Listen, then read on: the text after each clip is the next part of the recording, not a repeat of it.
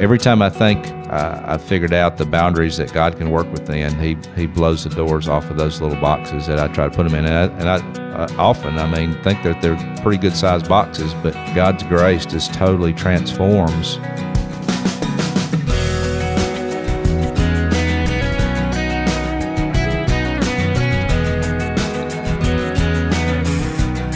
Welcome to this week's edition of First Person. I'm Wayne Shepherd, and I'm excited today to introduce you to a young man who's quietly serving his community in significant ways. You'll meet Curry Womack of the Nashville Rescue Mission. This program, First Person, is on the air each week at this time, bringing you stories of people who have found both personal salvation and a purpose and calling for their life through Jesus Christ. Our website is a resource for additional information about each guest you hear. We're found online at firstpersoninterview.com. Well, I've known today's guest for several years now. Curry Womack, who serves people through the Nashville Rescue Mission, does so humbly and in the name of Christ. Quietly and without a lot of fanfare, lives are often rescued spiritually and physically because of men and women like Curry. It's much more than a meal and a bed, although thousands of beds are provided each month and even more meals. Job training, counseling, Bible studies, and much more go on there and all over the country in rescue missions every day, often out of the sight of most of us.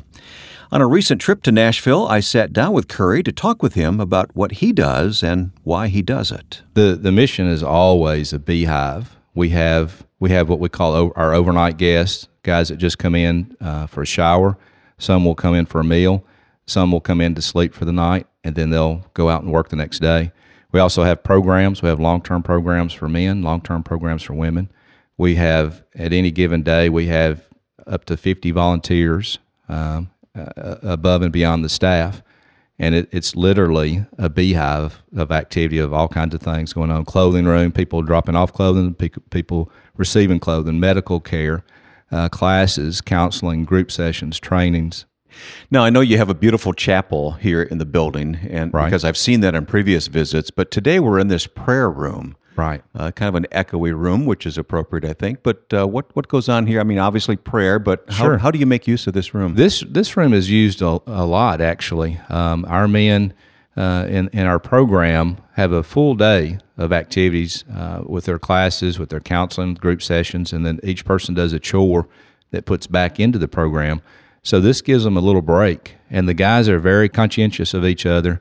Uh, if one person's in here uh, they'll leave him alone until he finishes, and, and sometimes there'll be a line outside that door. Is that right? Our in, intention, while it's not a large room, it's plenty big enough for several people. Mm-hmm. But it's rare. You may every now and then find two or three guys that'll come in and pray together, but usually it's one at a time. And uh, the guys will keep a prayer journal over there for other people to pray for, and they also keep a praise journal over there uh, of answered prayers. I want to talk more about this rescue mission in downtown Nashville, but I want to talk about you too. Now, I've known you for a few years now, and right. we've talked previously on the radio, but your story to me is, is inspiring because God got a hold of you and brought you to this place. Did you ever see yourself, you know, as director of a, of a rescue mission? No, I, um, I knew of the mission growing up, but, you know, all I knew at that time is just a bunch of bums in there and, I knew that they had um, church services, and uh, at that point in my life, that was the last thing I was interested in. I, I, I, didn't consider myself a bum, mm-hmm. so.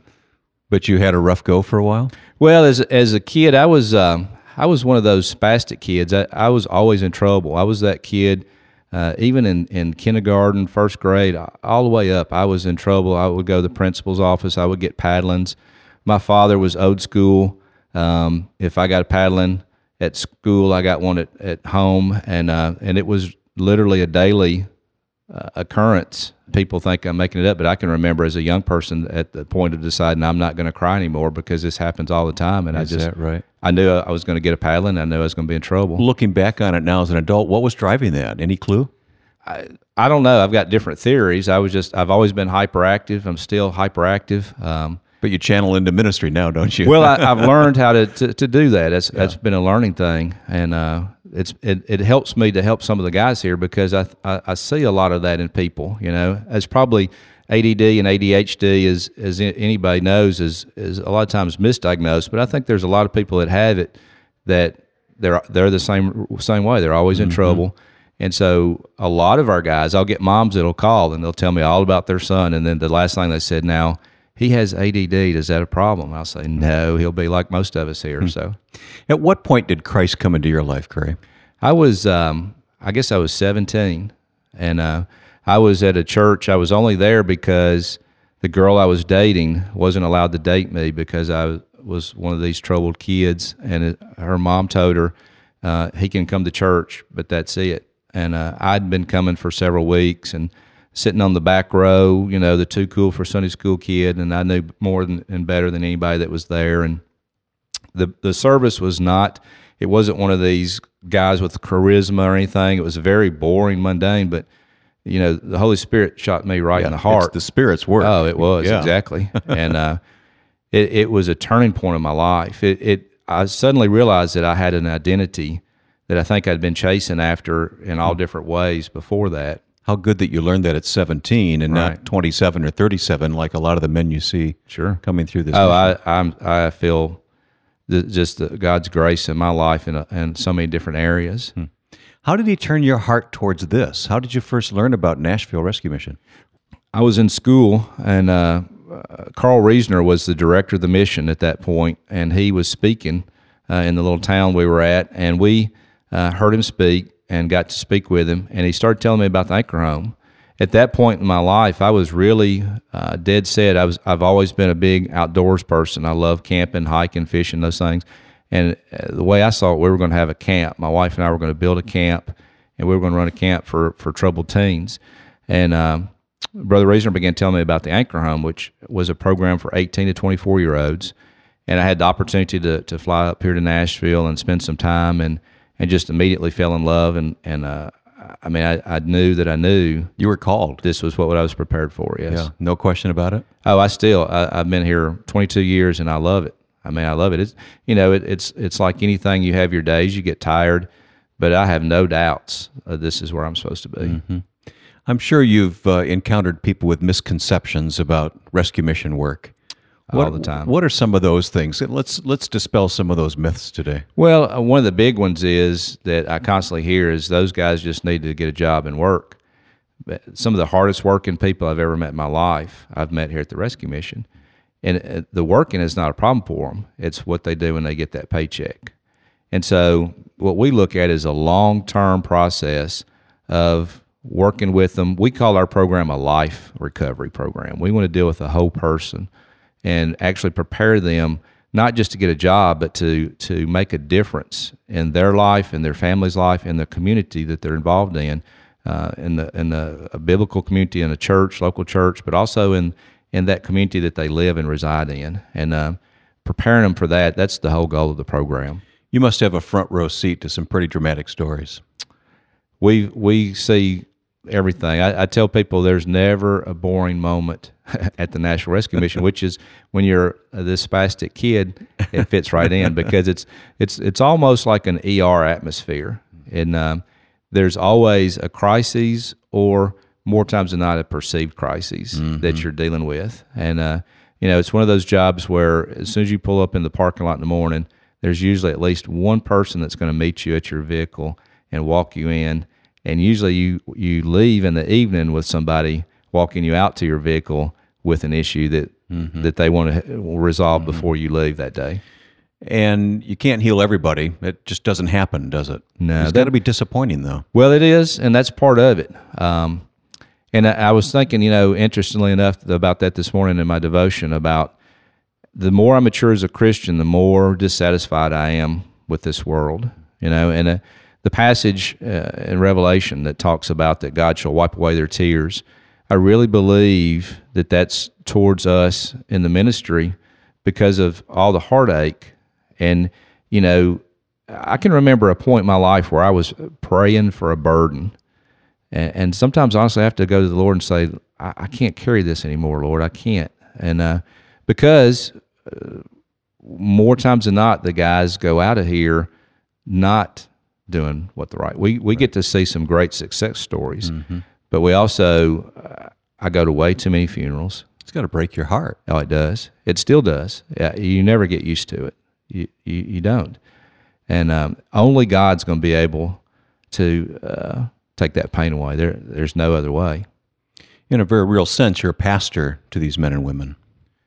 pastor, coach, uh, stepdad, uh, cheerleader, Whatever the situation calls sir. for. Right. Yeah. Right. It's a the it's a constantly changing. You know, I, I may have a um, a man that comes into my office and we're counseling and he's he's thinking about suicide, and then turn right around and the guy that comes in behind him, um, his roommate uh, used uh, a pair of his socks and he's angry. So you just you switch gears back and forth and Do you see spiritual change in lives here? Oh, I do. And and because I've been here so long, I get to see it even sometimes with the people that we think leave here haven't received anything. Um, we had a tour yesterday, and I was sharing with them about a young man um, that he came into the program seven times, and um, this young man was always in trouble, you know. And, and I would reach out to him and reach out to him, and um, he he was he was like I was. He was just hard headed, and and he knew better.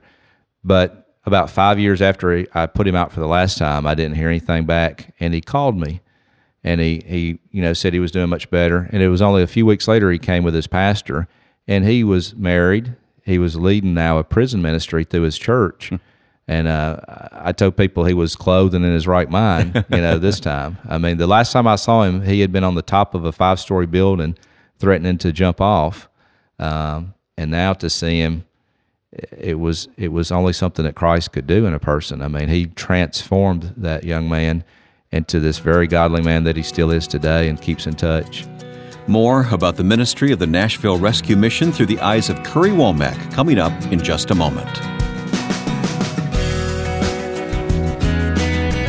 Next week, we'll talk with a guest who once described himself as a stranger in the house of God. I would look at myself and say, well, there's somebody who's never going to come to know the Lord. It's just a reminder of the power of God's grace, that He's a God who seeks the lost. The great thing is that He uses us as a part of that process, and that's what I'm trying to train my students. Moody Bible Institute professor Dr. John Koessler joins us next week, right here on First Person.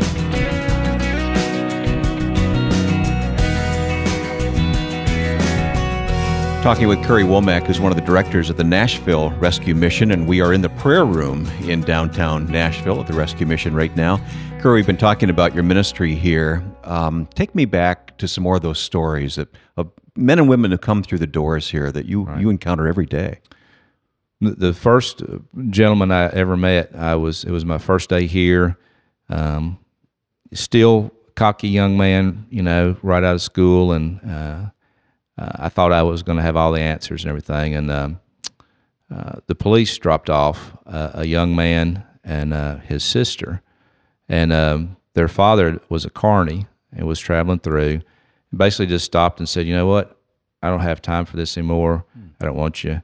Uh, they had never been in Nashville. They were just coming through and uh, scared to death. And we worked with um, Department of Children's Services at that time, and you know, we were able to. He was 17. Uh, his sister uh, was only 14. So They must have been terribly frightened and Oh, confused. they, and- it was just it was heartbreaking um, to see. There's a different world out there, and even when we think we've seen it all, uh, one of the, the other things that I enjoy about my my job here is it's a continual education.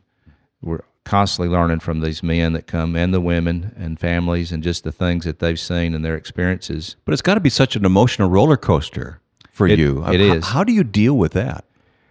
I guess that being hyperactive, you can change focus pretty quick. If there is a, an upside to it, it's you you can change focus pretty fast. You don't ever forget, but there's always something that needs your attention to to change your focus to. And we still pray for our guys. Um, it, sometimes I still have to ask a, a man to leave, and it's I, I don't enjoy it, uh, and um, hopefully I never will. It, it, it- but it's you know because really the rescue mission for a lot of people is their last stop. Right. You know, I believe it was Spurgeon that said, you know, some people want to live within the sound of chapel bells, but give me a mission a yard from the gates of hell. Yeah.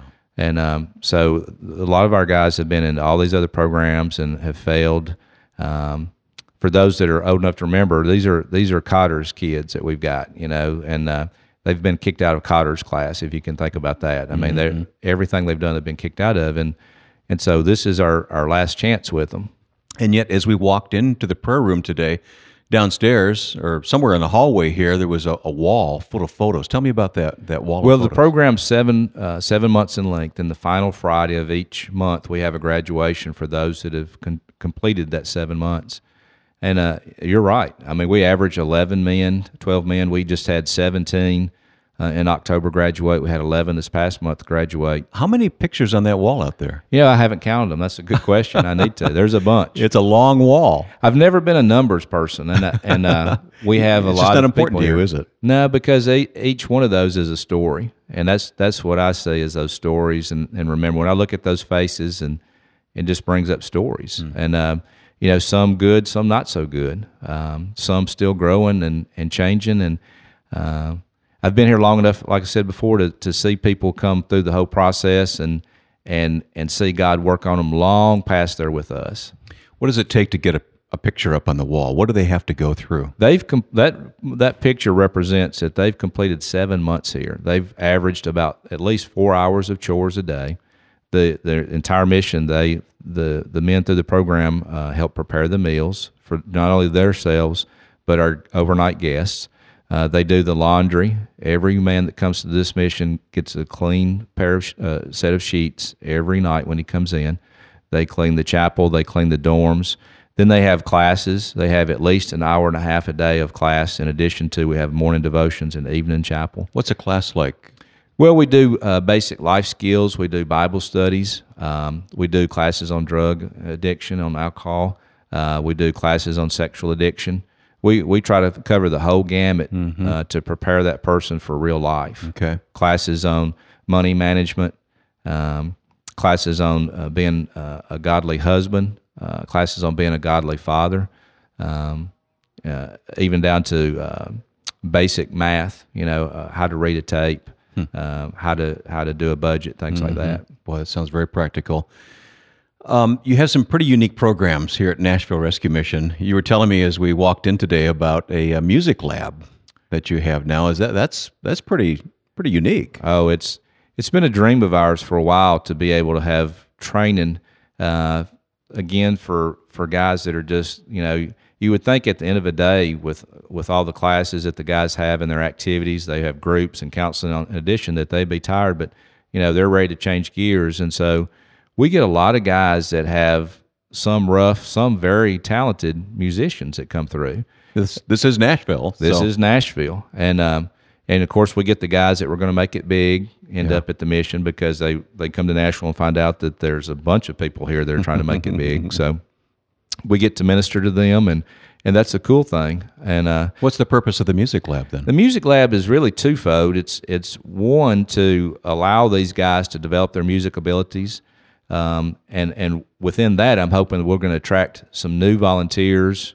that because everybody has a different uh, strength. And I think there's going to be a lot of people just in some of the tours yesterday. We just opened our music lab yesterday, and and seeing uh, the those that came through their excitement and their ideas it's just going to be another opportunity which is what i love about the mission it's just filled with opportunity for for the students for the staff for the volunteers that have come here Does it frustrate you the stigma that's attached to the people you see come through these doors every day?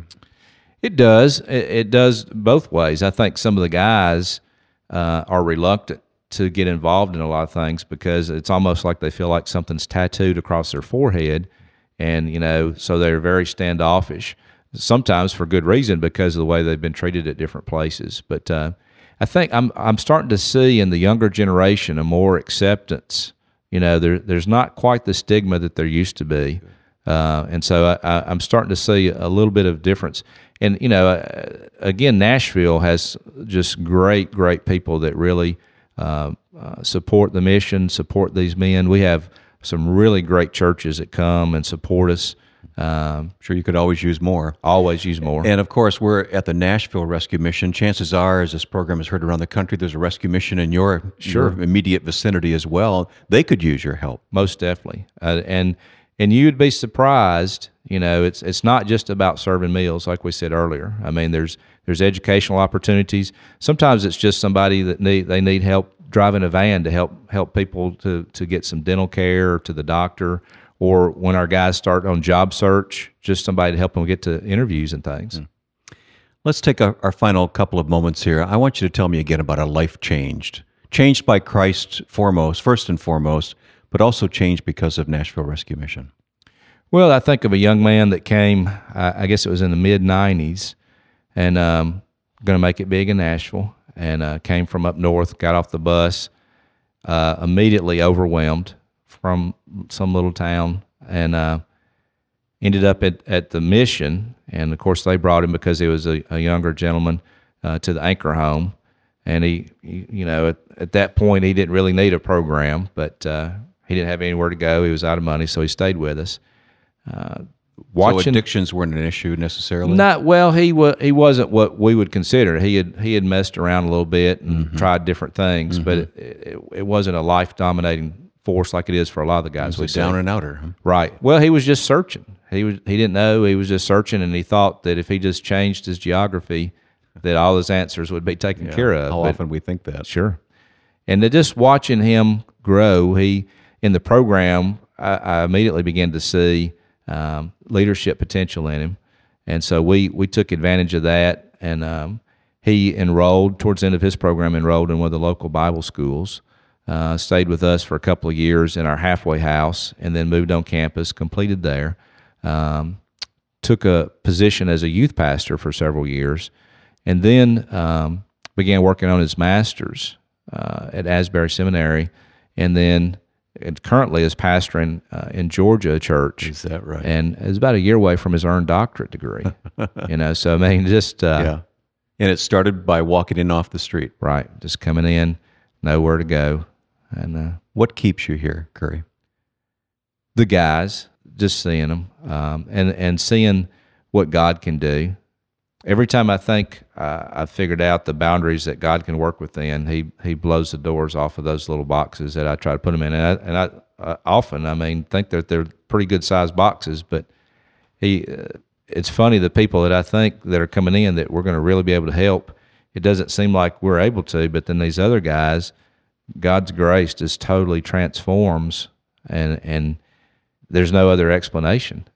You know, it doesn't make sense. I mean, but I, I can't. I still, uh, as a believer, can't understand why God loves me either, and yet He does, and He shows me mercy. And the longer I walk with Him, the more I realize how big that mercy is.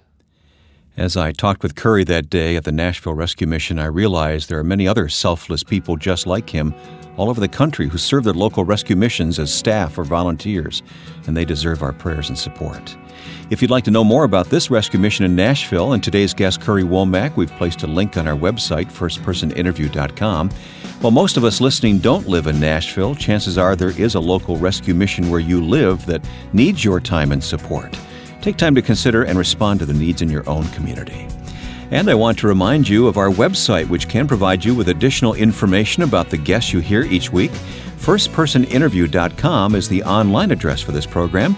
And there is an archive of programs you may have missed, as well as a schedule of upcoming guests. Look us up online at firstpersoninterview.com. And you can interact with us on Facebook at facebook.com forward slash firstpersoninterview. Looking ahead to next week, my guest will be Dr. John Koessler, a man who comes from an unlikely spiritual background. You'll hear his story next week. Now, with thanks to my friend and producer Joe Carlson, I'm Wayne Shepherd. We'll see you next time for First Person.